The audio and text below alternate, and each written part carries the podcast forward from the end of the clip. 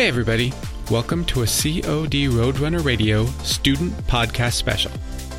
Hi, I'm Kevin, and I'm here to introduce the students from our Intro to Radio class whose podcasts were chosen to be included in this special. Coming up, you'll hear from Daniela, Sebastian, Honoka, Christian, Grasspile, and Isaiah.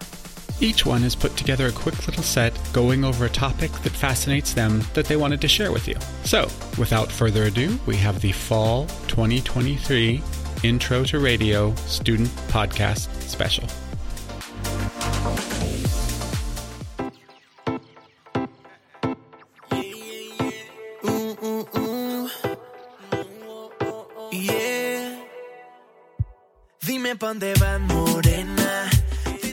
Hello, everyone, and welcome to another exciting episode of Momento Latino, the podcast where we delve into the lives and careers of some of the most talented artists from around the world. I'm your host, Daniela Mateus, and today we're going to take a trip to the country of arepas, beautiful people, and of course, great reggaeton. You got it. We're going to Colombia and shine the spotlight on one of the country's rising stars in the music industry, the incredibly talented singer Feid. Feid, whose real name is Salomon Villada Hoyos, has been making waves in the Latin music scene for quite some time now. With his unique blend of reggaeton, urban, and pop, he's captured the hearts of music lovers not only in Colombia but also around the globe making him one of the top Colombian artists, as well as giving light to the country's talent in music, specifically reggaeton. So let's dive into the journey of this remarkable artist. Feid's journey started in his home, growing up in Medellin, Colombia. Medellin, or how we call in our country Medallo, has become Colombia's artistic city. It is one of the main locations where Latin artists go to record their music and create their own producing companies. Its heavy culture and reggaeton inspires the entire country and brings out many talented people in rap, trap, and other music genres. I'm gonna give you guys some honorable mentions. We have some producers that have started the path of reggaeton in Colombia, which are Sky Rompiendo, Ovy on the drums, Rude Boyz, Daimi El High, and Saga White Black. Feid was born in Medellin on August 19, 1992. Growing up, he was surrounded by music and art with family members who shared his passion. He's the son of Berta Lucia Hoyos, a preschool teacher and psychologist, and his father, Jorge Mario Villada, a university professor in arts, as well as his sister, Manuela Villada Hoyos, who is a graphic designer. From an early age, he began honing his skills, writing songs and singing whenever he had the chance. It wasn't long before he realized that music was just not a hobby, but literally his true calling. I'm gonna give you guys a fun fact about Feid. Um, in an interview, he revealed that growing up he disliked reggaeton. He was more into American and Jamaican rap, even though he wouldn't understand the lyrics. He recalls fighting with his sister a lot because he, she wouldn't stop playing reggaeton but eventually it started growing in him, opening a new interest that, would lead him to his success. In his early career, he faced the challenges that many aspiring artists encountered. He worked tirelessly to establish himself in the fiercely competitive music industry. So, what he did is that he started as a songwriter under the name Rayo, which means thunder, I think. and by making connections, he started to be a songwriter and ghostwriter for various famous reggaeton artists like Nicky Jam, after, he would get close with a Grammy Award winner, J Balvin, becoming one of his main songwriters, which helped the artist to be more recognized. After years of being a songwriter, Rayo decided to start his singing career. He changed his artist name to Feid and debuted his breakout single, Morena, released in 2015 that marked the turning point in his career. Well, Feid's collaborative spirit was key in the start of his singing career. Also, it played a pivotal role in his rise to fame. His willingness to work with established artists to bring his unique style to the table, which led to numerous chart topping hits. Whether it's the infectious rhythm of Que Raro with a Grammy Award winner J Balvin, or the sultry vibes of Porfa with Puerto Rican singer Justin Quiles, Feid consistently delivered music that resonates with his fans across the world. Oh my god, Porfa is such a good song. Te pido porfa no te vayas, quédate conmigo. que has leído, con babies que yo he conocido. A ninguna puedo tocar sin pensar que estoy contigo. Te pido no te vayas, quédate conmigo. But Feid's journey hasn't been without its share of struggles. He faced setbacks, self doubt, and the challenges of the ever evolving music industry. However, his determination and love for his craft kept him going. He continued to refine his sound, experimenting with various genres and styles, carving out a niche that is uniquely his own. He expresses all of these difficult moments of his life in one of his songs, La Buena Fai, in which he tries to connect with people that also have sacrificed a lot to follow their dreams, especially those who have left their countries for better opportunities. Well, now leaving the sad part aside, let's travel to 2020, the year where everyone's life was shaken by COVID. In 2020, Feid released his debut studio album, Ferxxo Volumen 1 Mor, which was met with the critical acclaim. This album not only showcased his musical versatility, seamlessly blending reggaeton, trap, and pop, but also offered a glimpse into the depth of his songwriting and storytelling abilities. It also said the Colombian slang word mor to the entire world. Yeah, mor, M O R, which is a prettier way to say my love in Colombia. Mor comes from the word amor, but because of the Colombian slang, we just took the A out. Feid's lyrics often explore themes of love, as well as relationships and the complexities of human emotions, making his music relatable to a broad audience. Which also attracted a lot of audiences of different ages, although his listeners are mostly young. Slowly, he has started to be more recognized by people around the world. And because of this, during 2021 and 2022, he rebranded himself, where he went from Feid to Ferxxo, F E R X X O, Ferxxo, a nickname given to him by a famous Colombian producer, Sky Rompiendo, one of our honorable mentions. But hey, before moving on, why don't I tell you why Feid is his name if his name, his real name is Salomon? It doesn't make sense, right? In a recent interview, Feid revealed that his artist name came from the word faith. Said before, he listened to a lot of American and Jamaican rap. One of his favorite artists was 50 Cent. That's why he wanted to find an artist name bien chimba, or as English speakers say, very cool. Faith resonated with him a lot. As he keeps explaining, he modified the word to faith because he liked it how it sounded with his accent, which made it more unique for him. In the process of rebranding, he also chose his, chose his brand color, the color green. He made it so significant that his albums have the color everywhere, as well as his clothes, merch, and concerts. And as the genius he is, fans loved it. So take notes. If you ever go to a Feid's concert, do not, I repeat, do not forget to wear green. He's also known for his Oakley sunglasses and his baseball hats, which he has always make space for those pieces in his outfits. But never forget the green. Man, even me, I'm wearing green right now for this podcast. Feid has masterfully leveraged the power of social media, especially TikTok, to connect with a broader audience and strengthen his presence in the music industry. He recognized the immense influence of TikTok as a platform for sharing short, catchy videos, and he didn't miss the chance to ride that wave. By creating engaging and shareable content related to music, Feid tapped into the creativity of TikTok's users base. He encouraged fans and influencers to create their own dance challenges and lip sync to his songs, turning them into a viral sensation. A great example of this is Feliz Cumpleaños Ferxxo and Amor, featuring Puerto Rican singer Ozuna. In 2021, Feid surprised fans with their unique and creative project titled Feliz Cumpleaños Ferxxo, Te Pirateamos el Álbum. This unconventional release showcased Feid's innovative spirit as he embed- invited listeners to experience a one of a kind birthday celebration through music. And before we wrap up today's episode, let's touch on the latest developments in Feid's career in 2023. He's been keeping busy and continues to impress us with his musical endeavors. Feid has been on tour, gracing stages around the world with his electrifying performances. His live shows are a testament to his dedication to delivering an unforgettable experience to his fans. If you have the ha- chance to catch him in a concert, it's an opportunity you want to not miss. As Feid continues to evolve his sound and push creative boundaries, the artist opened a new chapter called Mor. Yes, Mor. And I have some exciting news for all you fans out there. The Colombian Sensation recently dropped his highly anticipated album, Mor No Le Temas a la Oscuridad. This album is a testament to Feid's growth as an artist and promises to be a musical journey filled with emotions, catchy beats, and compelling lyrics. So, as we close out today's episode, let's celebrate Feid's continued success in 2023.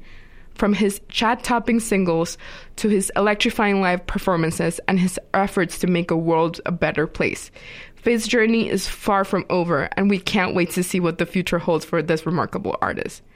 That's all for today's Momento Latino episode, where we celebrated the incredible journey of Feid from his early days in Medellin to his chart topping collaborations, the release of his t- latest album Mor, No Le Temas a la Oscuridad, and his ongoing success in 2023.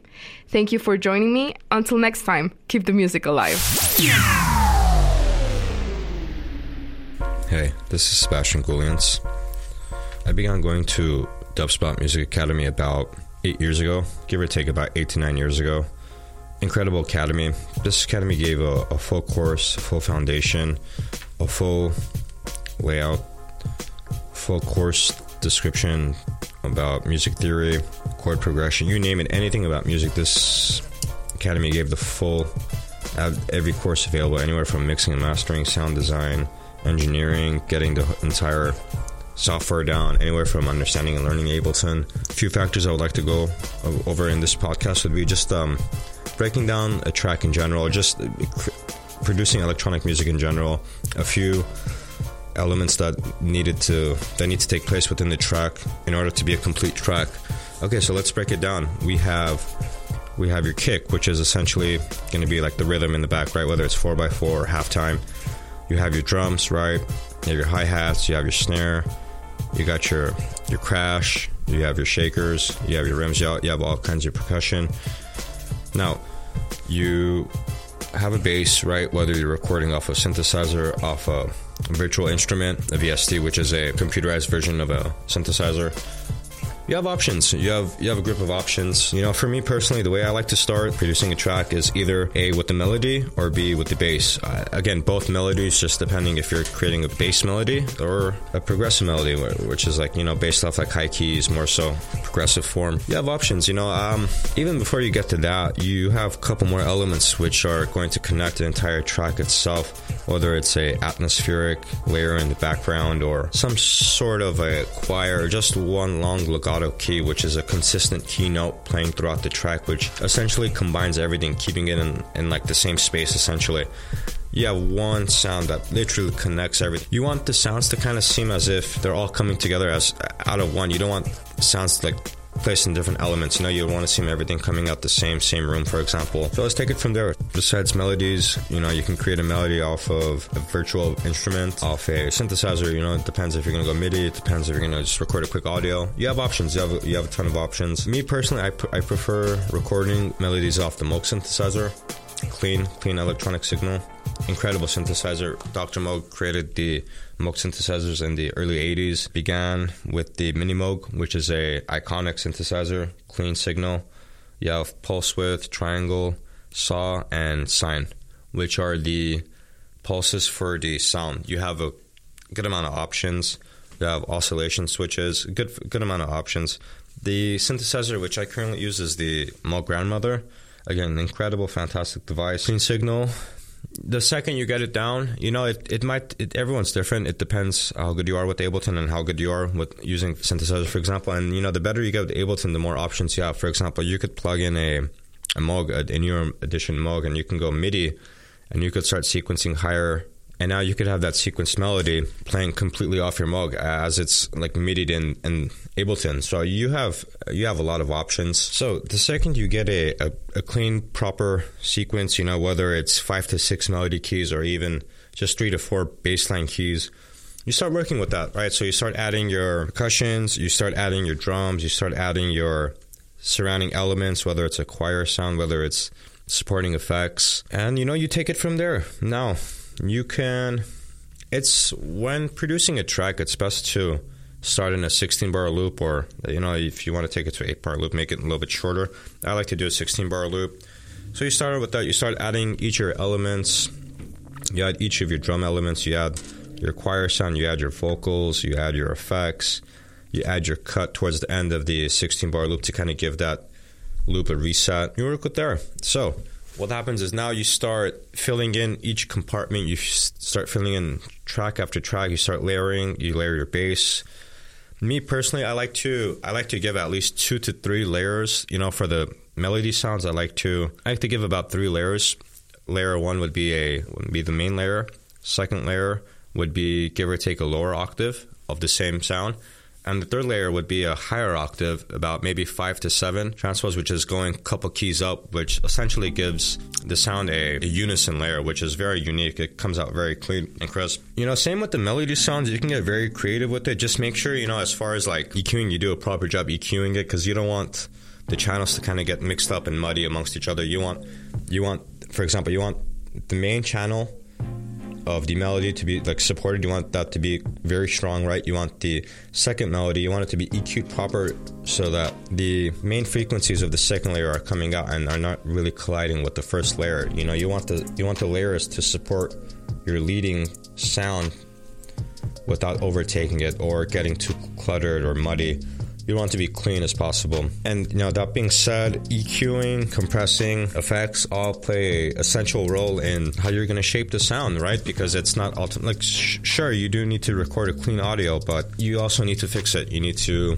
clean it up even more with EQing. You need to properly set. Yeah, yeah. So you shouldn't need to sidechain it, but EQing is a bit more important glue compressing is a lot more important. I would say setting the that particular channel to a proper dB would be just as important because you know if that channel is a little bit louder, for example, a couple of dBs could make a night and day difference. So now you have proper layering, you have proper EQing, proper effects. Now, uh, as far as drums, everything is clean. If you have everything EQ'd, you have everything cleaned out. You know everything is sitting well. You have every, all the dBs levels sitting right. Uh, now you start adding. If you have all your choir, all your supporting elements, you have your atmosphere in the back, which which is going to connect every sound together, essentially letting every sound sit on like a nice choir platform. That main sound in the background, it's not a sound for you to more so hear. It's more so a sound to give every sound a proper placement, which makes complete night and day difference. Now you have all your supporting elements in your 16 loop bar. You have your bass, you have your drums, you have your kick lined up, you have your melody, you have your choir you have your vocals, you have your effects. Now, within that 16 bar loop, let's get some let's get some automation done. You could do automations with filter, whether you're filtering out a, a certain frequency, certain melodies, certain percussions. You could add some more for example, some more delays, some filter delays to add some uniqueness, add some creativity to it. And now, from that point, once you have each one of your layers, depending on the track, I would say anywhere from 50 to 100 tracks, right? For example, you have your bass layer, you're gonna have three bass layers, layer, main layer, supporting layer, and third layer. Every, you know, most people will do two layers. I sometimes do three. Once you have each one of your channels lined up, then you start arranging, right? So now you start subtracting.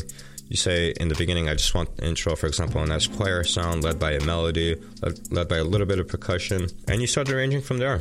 You start taking, you have pieces of the puzzle, you have pieces of your track, and you start layering it out, placing it here, placing it there and you take it from there. Give or take for me, a track depends on the day, depends you know what you're going through, depends how how fast you're working. I I tend to complete tracks pretty quick. You know, ultimately uh, uh, on the person, it comes down to the person. It comes down to the person's work ethic, work preference. And ethic just depends on how much work you're willing to put in.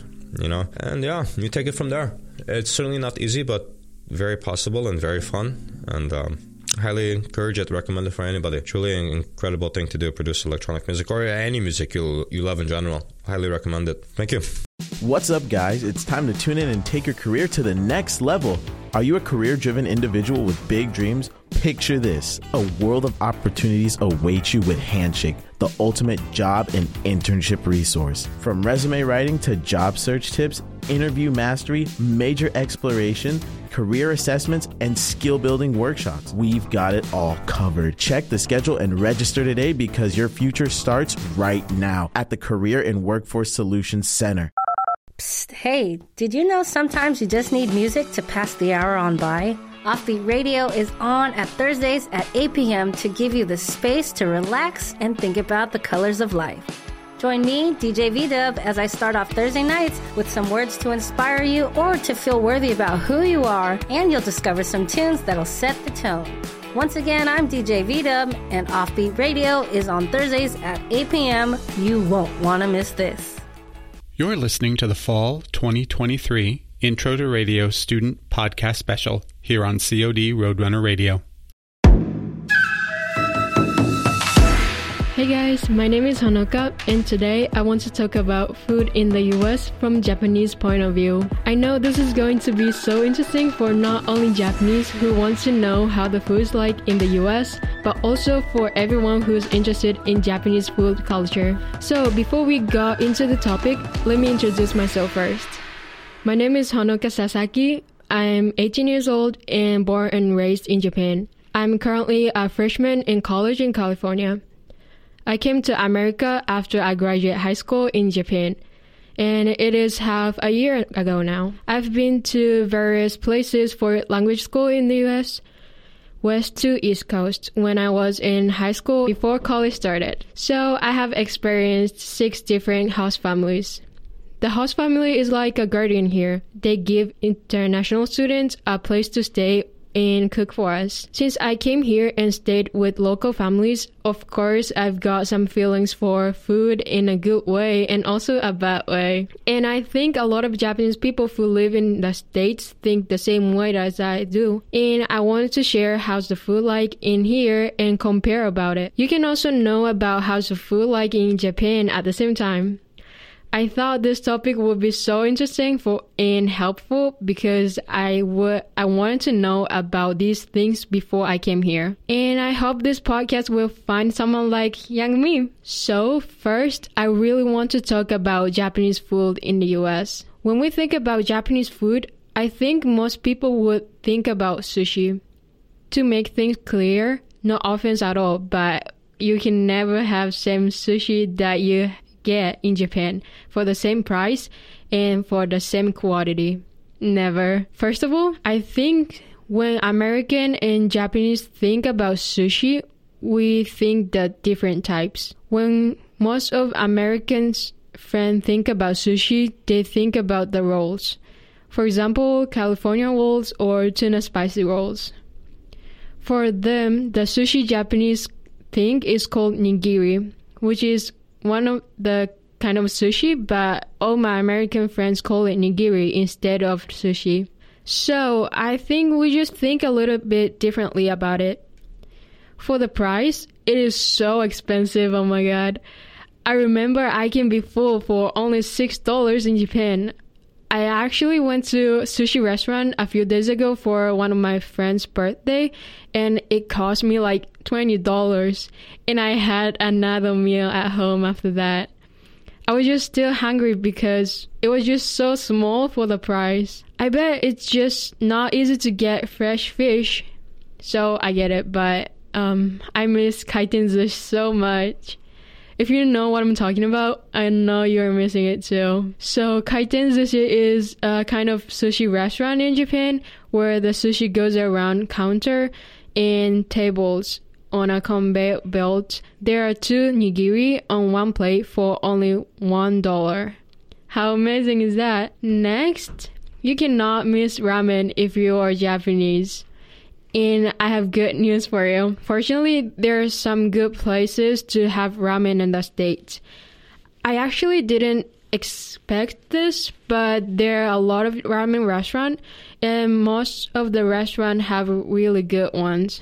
So you don't have to worry about that. Speaking of ramen, I noticed some differences in the way we eat. For ramen, Japanese soup noodles in order to eat it with the soup.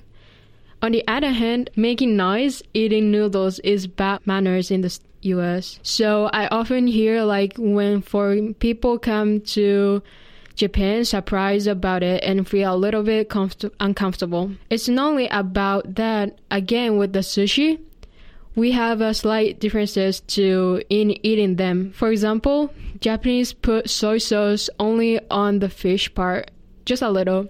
However, American put soy sauce on not only on the fish but also on the rice part too. It is almost like dip. I think we we can say the same thing with anything like fast food, such as fries or fried chicken. I feel like American definitely like using the sauce more than Japanese do. I was astonished when I saw someone put sauce on the burger. As I mentioned about the price for sushi earlier, Japanese food is so expensive, especially if you are a student. We must stay strong together and get through this. I would say I need to pay double the price in the, in the state. Before I, ca- I came here, I thought it would be cheaper or at least bigger. You know, everything in the US is so big, but I guess not for the Japanese food, unfortunately. I think good sushi can be one of the most expensive meals in the state. So some people go to sushi restaurant for a good dinner. I think rice is the cheapest Japanese food uh, you can get. As a student here, when I miss Japanese food and try to save money, I would just buy rice and eat it with the seasoning. So, what am I eating if I'm saving money? Thankfully, you can save money if you don't go eat out. Food in the grocery store is enormous. It's like Costco everywhere. Milk, cereal, bacon, snacks, a pack of salads. Everything is so big. So as long as you don't go out and you'll be fine. I got a lot of question from Japanese friends if I gain weight. Yes. Even if you eat the same as you do in Japan, it is sad to say, but you'll see a little difference in your body automatically. I think it has a lot of sugar or art- artificial flavor and it makes you gain weight. But the good thing is that um, they have a lot of more vegan food in here compared to Japan. So it does not mean you can't be being he- healthy or not. And of course, there are always good and bad things for everything. For this topic, I think I have more good things actually. But I would say bad things for me is that it's too expensive to eat at restaurant, not only for Japanese food, and it's gonna cost me like 15 to 20 dollars at least and almost every candy or snack i had here tastes too sweet however here are the good things you can buy a lot of amounts or big size of food. So you can actually save money if you don't go out a lot. Also, I like how they make a lot of flavors for anything. It's just fun to try new things such as matcha chips or Big Mac flavored Pop Tarts. I to try it one day. Not gonna lie. So, um, this is going to be it for today. Yeah, a lot of Japanese is concerned about the food in the US, but you will be fine, I promise. For college students, it's okay. You you'll be fine. The advice from me is that let's not let's just not eat sushi every day. And yeah, you're gonna be fine. We'll be fine. Unless you're not like the biggest big eater though. So yeah, I hope you enjoyed this podcast and got some information. Thank you for listening. Have a great day.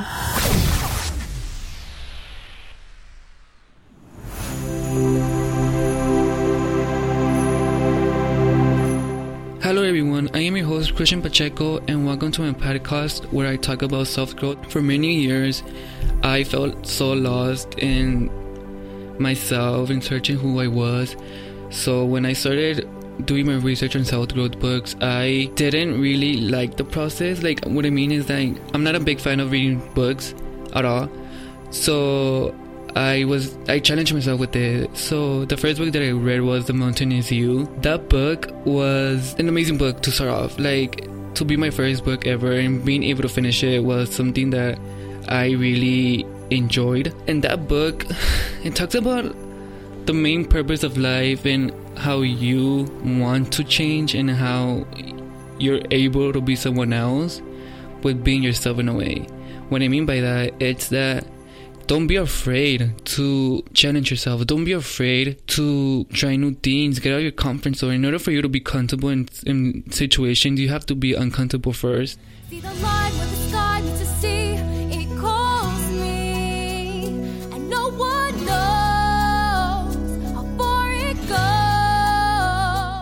And that's something that I it took me a hard time to know or to adapt because I come from I come where I come from a place where like I was very so close to myself. Like I wasn't really like an outgoing person in a way. Like for many years I was like so antisocial and becoming like a social butterfly. Was kind of hard at first. Like at first I was like pretending to be someone which the quote thing until you make it is true. You have to make it in order for you to be where you want to be. Uh, also, another thing that the book helped me understand was when my emotions. My emotions do come say a lot. Like I'm very sometimes I can be so emotional, and it's okay to be. It's okay not to be okay. So for many years, I pretended that I wasn't okay. I pretended that I was. I wasn't okay. It took me to a dark place in my life where I needed help. I didn't know how to ask for help. I was very. I would keep everything to myself. Whenever I would hang out with my friends, I would just be happy. That was like the way for me to escape my problems. So when I noticed I needed help, it took a lot of pressure and it took a lot of communication. Communication is key. Key for you to be, for people to understand how you how you're feeling, for people to understand who you are, and for you to understand why are you feeling that way it's crazy like it's really crazy how life can change at 360 and that book made me realize a lot of different things as well as life. Like life you're the one you're the character of your life you're the director of your life. So it's the, you're the one controlling your life which is good. But at the same time it's like pressure because sometimes you don't know what you want to do with your life. Sometimes you're a little lost but that's okay. Like you're not gonna figure it out and everything will come slowly at its time. The second book that I read was called Good Vibes, Good Life by Vex King. Vex King is one of the most known authors in this industry, which is crazy because, like I said, I was never a fan of books, but my new self became fun of a books. so this book talks about like how you change your negative thoughts to positive, uh, and how you see everything and everyone in a positive way because at the end of the day you're like the only one who controls your emotions. You're the only one that basically controls your day. If you really if you want to have a bad day then you're gonna be all negative. If you want to have a positive day then you're gonna be all positive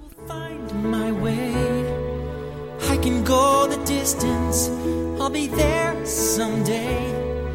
If I can be strong, I know every mile will be worth my while.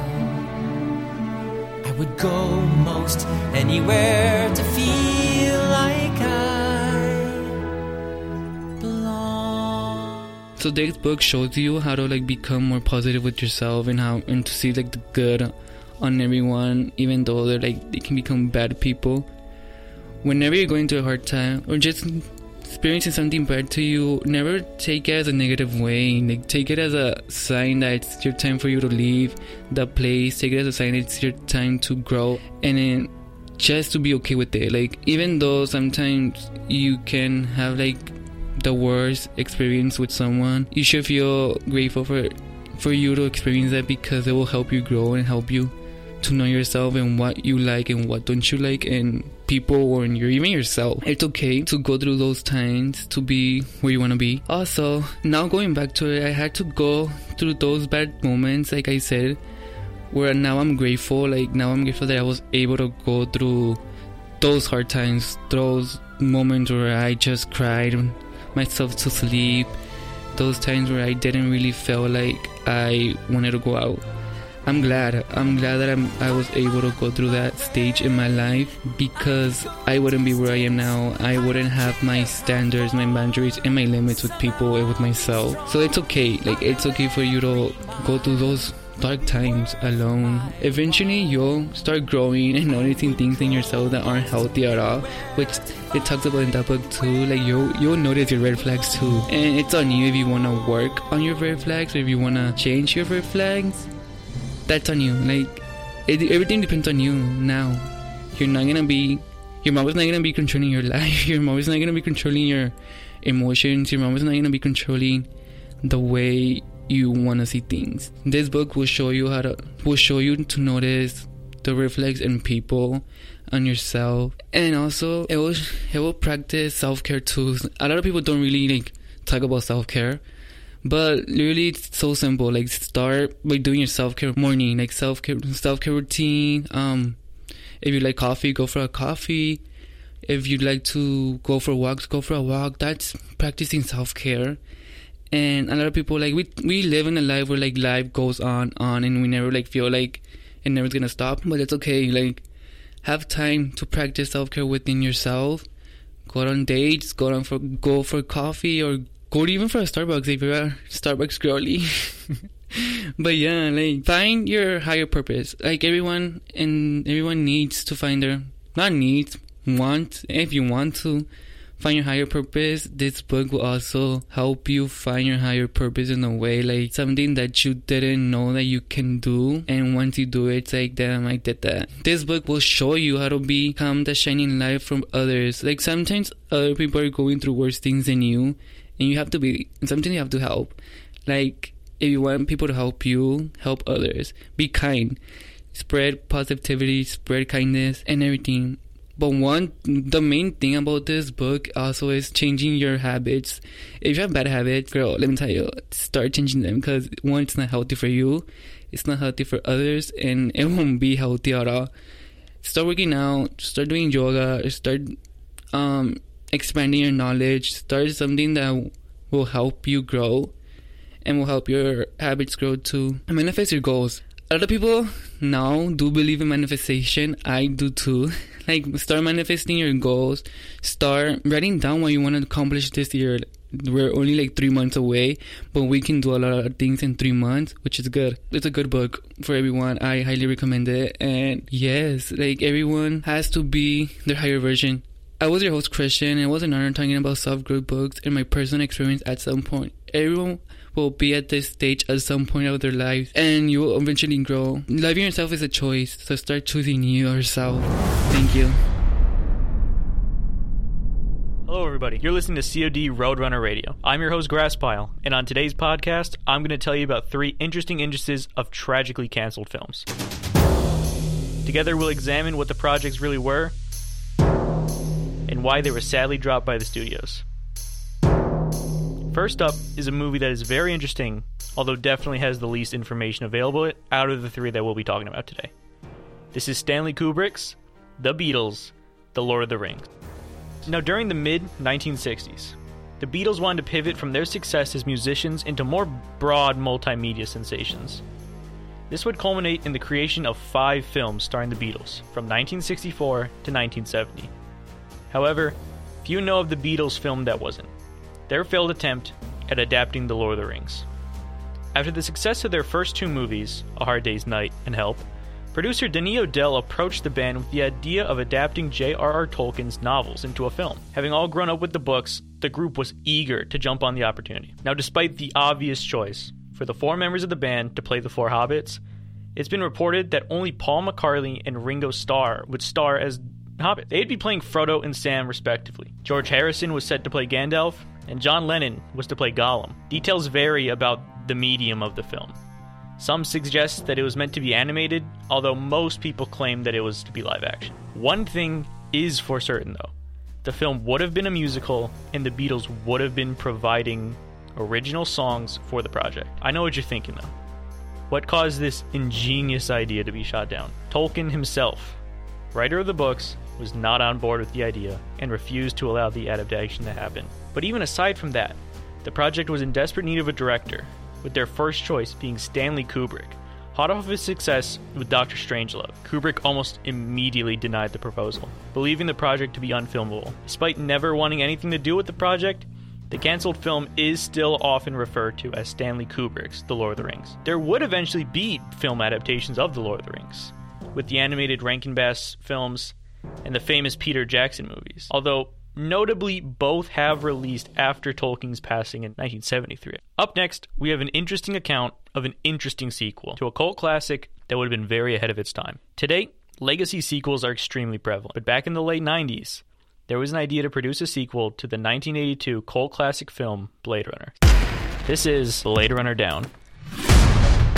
In 1998, the film was pitched as a direct sequel to the original film, with hopes of Harrison Ford returning. Now, much like the, the original film was based off of the novel Do Androids Dream of Electric Sheep, this sequel was to be based off of the first sequel novel, Replicant Night. The film would pick up 10 years after the original film. Now, interestingly, this was set to be a sequel to the original theatrical cut that released in 1982, and not the director's cut, which is more widely seen today as the proper way to experience the story. The plot revolved around Ford's character Deckard returning to Los Angeles and being hunted by a new division of Blade Runners, following the events of the previous film. Many plot points were directly lifted from K.W. Jeter's novel, and the film was described as the alien to the original film's Alien, implying that the scope of the film would be much larger. Now, the reason for the film's cancellation can almost be pinpointed to one person co producer Bud Yorkin.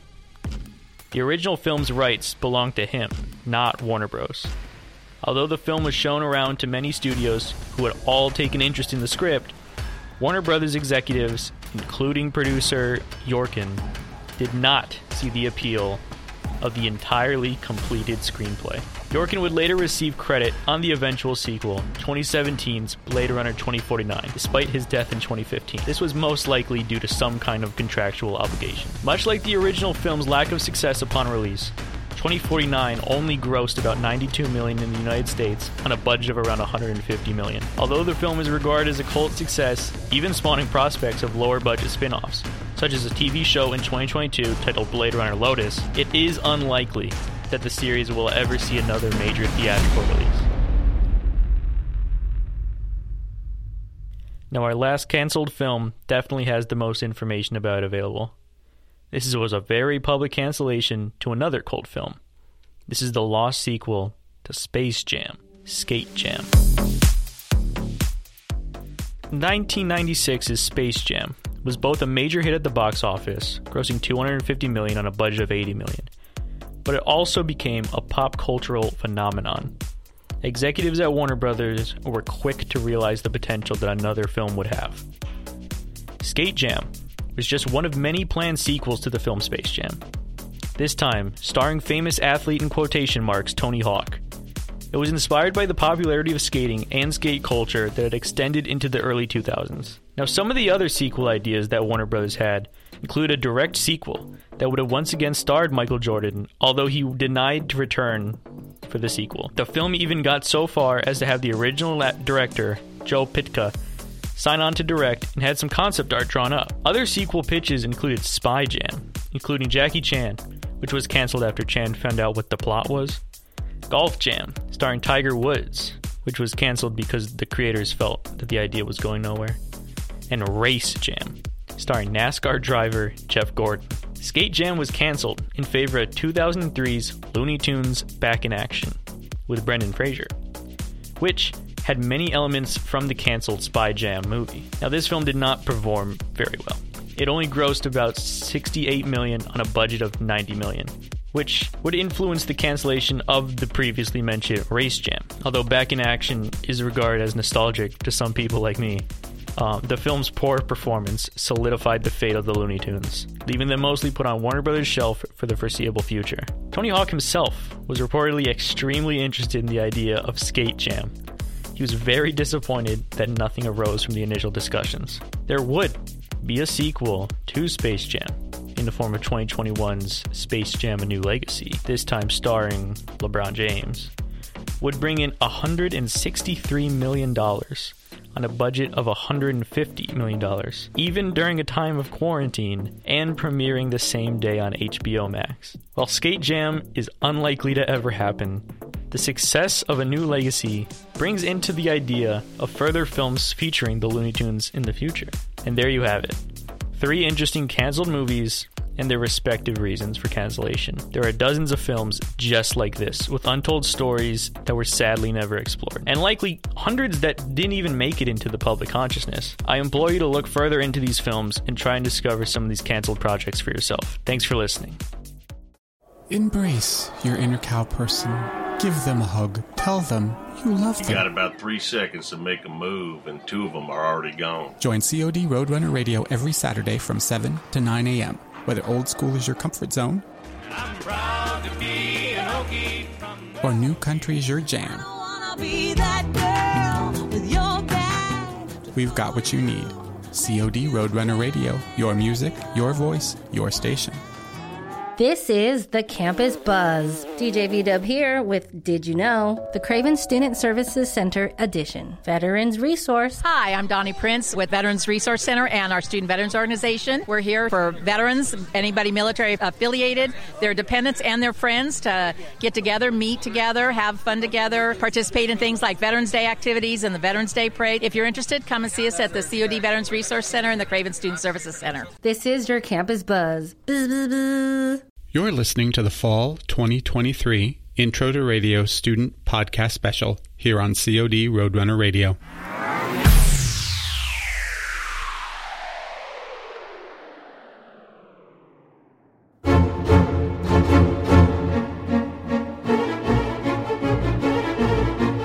Hello, COD students. With Halloween just around the corner, it is time for us to get into the spooky season with some classic horror films that help set the foundation of this genre. These are just some of my favorite horror films that I love to rewatch around this time of the year, and possibly you can too, or judge my taste in movies if you would like. I'm Isaiah Moore, and I'm here to bring you some of the spookiest and scariest movies from the 60s to the 90s.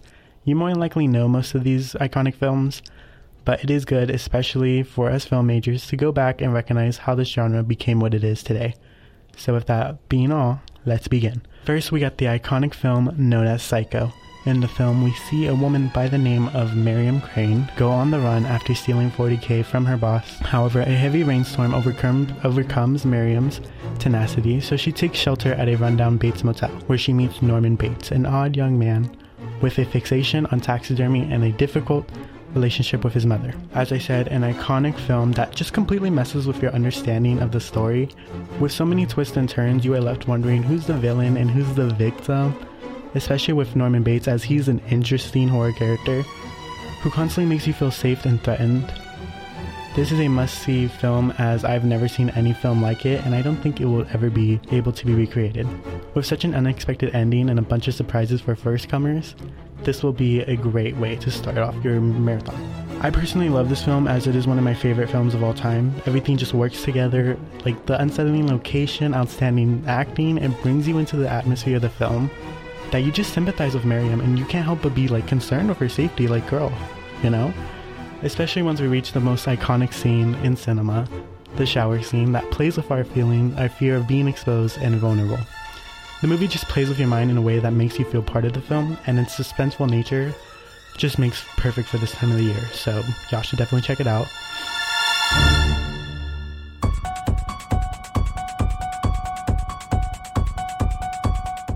Up next, we got Halloween because, like, come on, you can't have a must watch Halloween horror list without Halloween itself. The film follows the aftermath of the night of Halloween in 1963 when a six year old Michael Myers murders his older sister Judith Myers and is locked away. However, 15 years later, a 21 year old Michael breaks free from Smith's Grove and returns home to Haddonfield where he stalks his next victims. Like, this is Halloween itself. It's just a great way to get you into that Halloween vibe with all the characters dressing up and trick or treating. Like, it captures Halloween while scaring the pants off of you.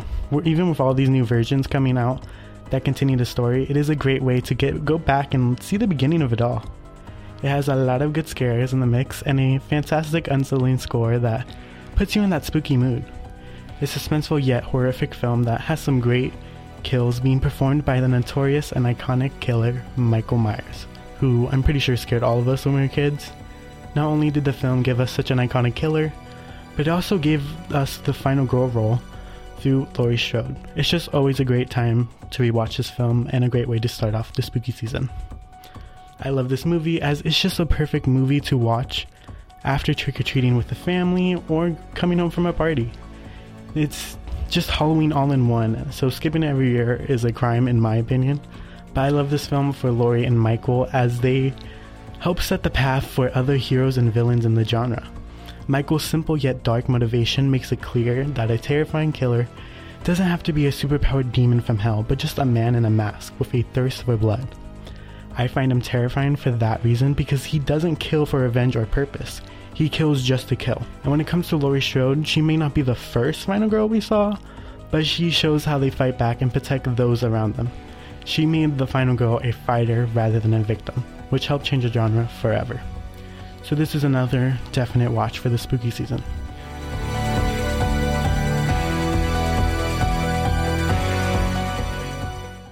Next, we got the classic film The Evil Dead. I fear that the only way to stop those possessed by the spirits of the book is through the act of bodily dismemberment. Ash Williams, his girlfriend, and his pals go into the woods to stay at a cabin for a fun night away until they discover an old book known as the Necronomicon. After reading the text aloud, the group releases a demonic force that they must fight for their lives or succumb to the darkness and become one of the evil dead. I feel like I'm being watched.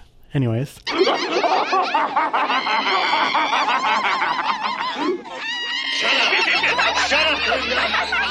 This film is simple yet horrifying, as it's just a bunch of friends going to the cabin in the woods who begin to die in many ways. It has a lot of unexpected moments that make the whole story unpredictable, and it's hard to figure out what's coming next. The acting of the possessed friends or scared actors is one of the strongest parts of the film, as it just makes it so much more horrific.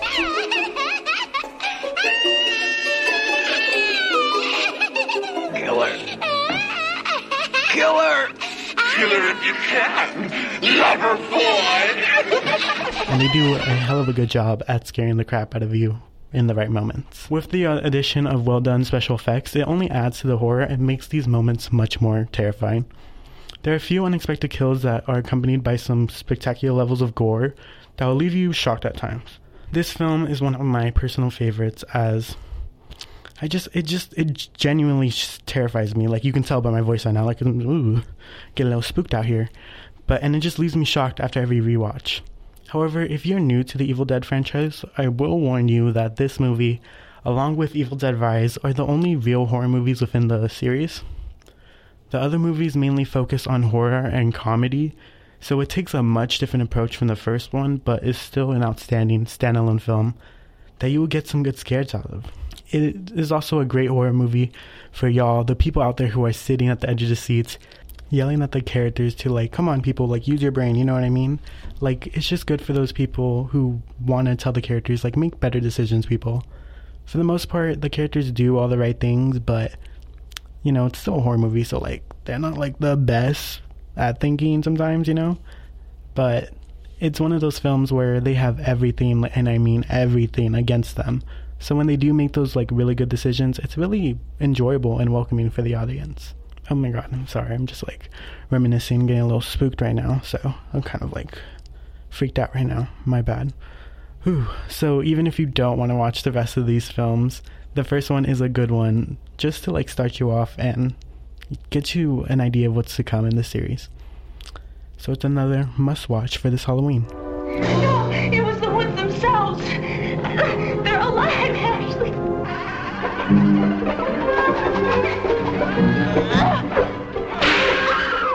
Finally, ending this list with a classic that many of you may have heard of or seen before Sleepaway Camp.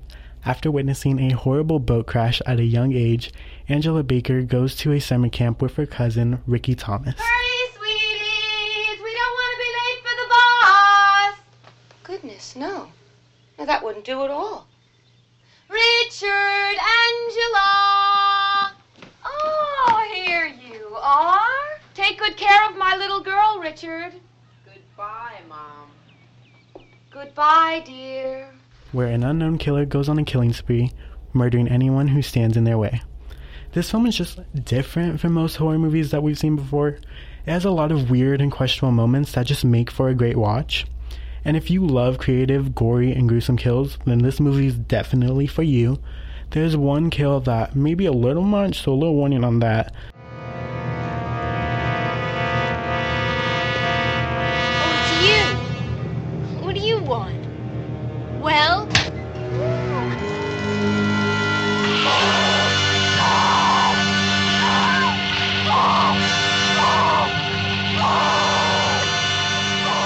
Just a little fun summer cla- summer camp slasher that is good for a scare during Halloween. The movie does a great job of making you think you know who the killer is and then switching it up at the last second.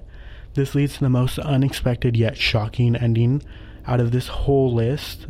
This ending itself is like enough for one horror movie marathon. Like it will scare the pants out of y'all. It's Angela. Angela, are you all right? Angela, are you okay? Angela, can you hear me?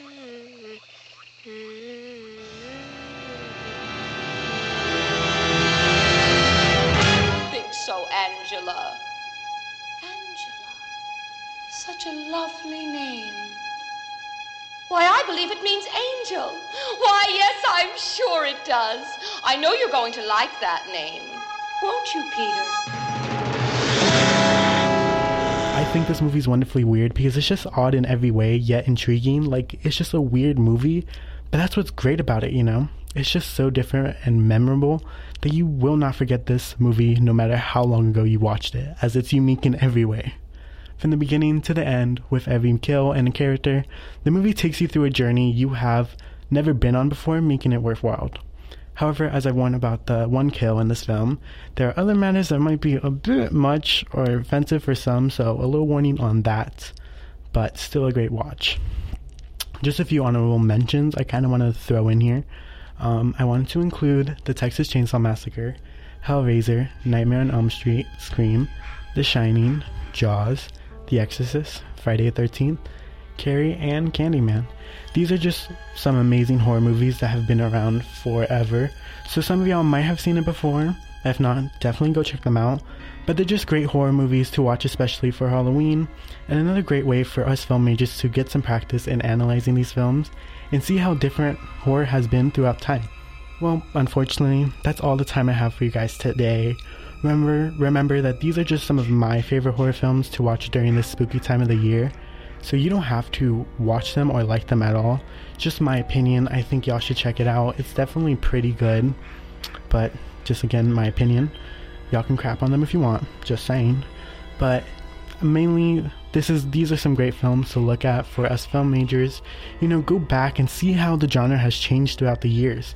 See how your favorite films changed the genre and see how many how things carry on through each other. But those were my picks. Let me know what you guys think of these films or if you have any better suggestions for movies that should have been on the list. But that is all for today, peoples. I hope you have a wonderful day, and I will see you next time.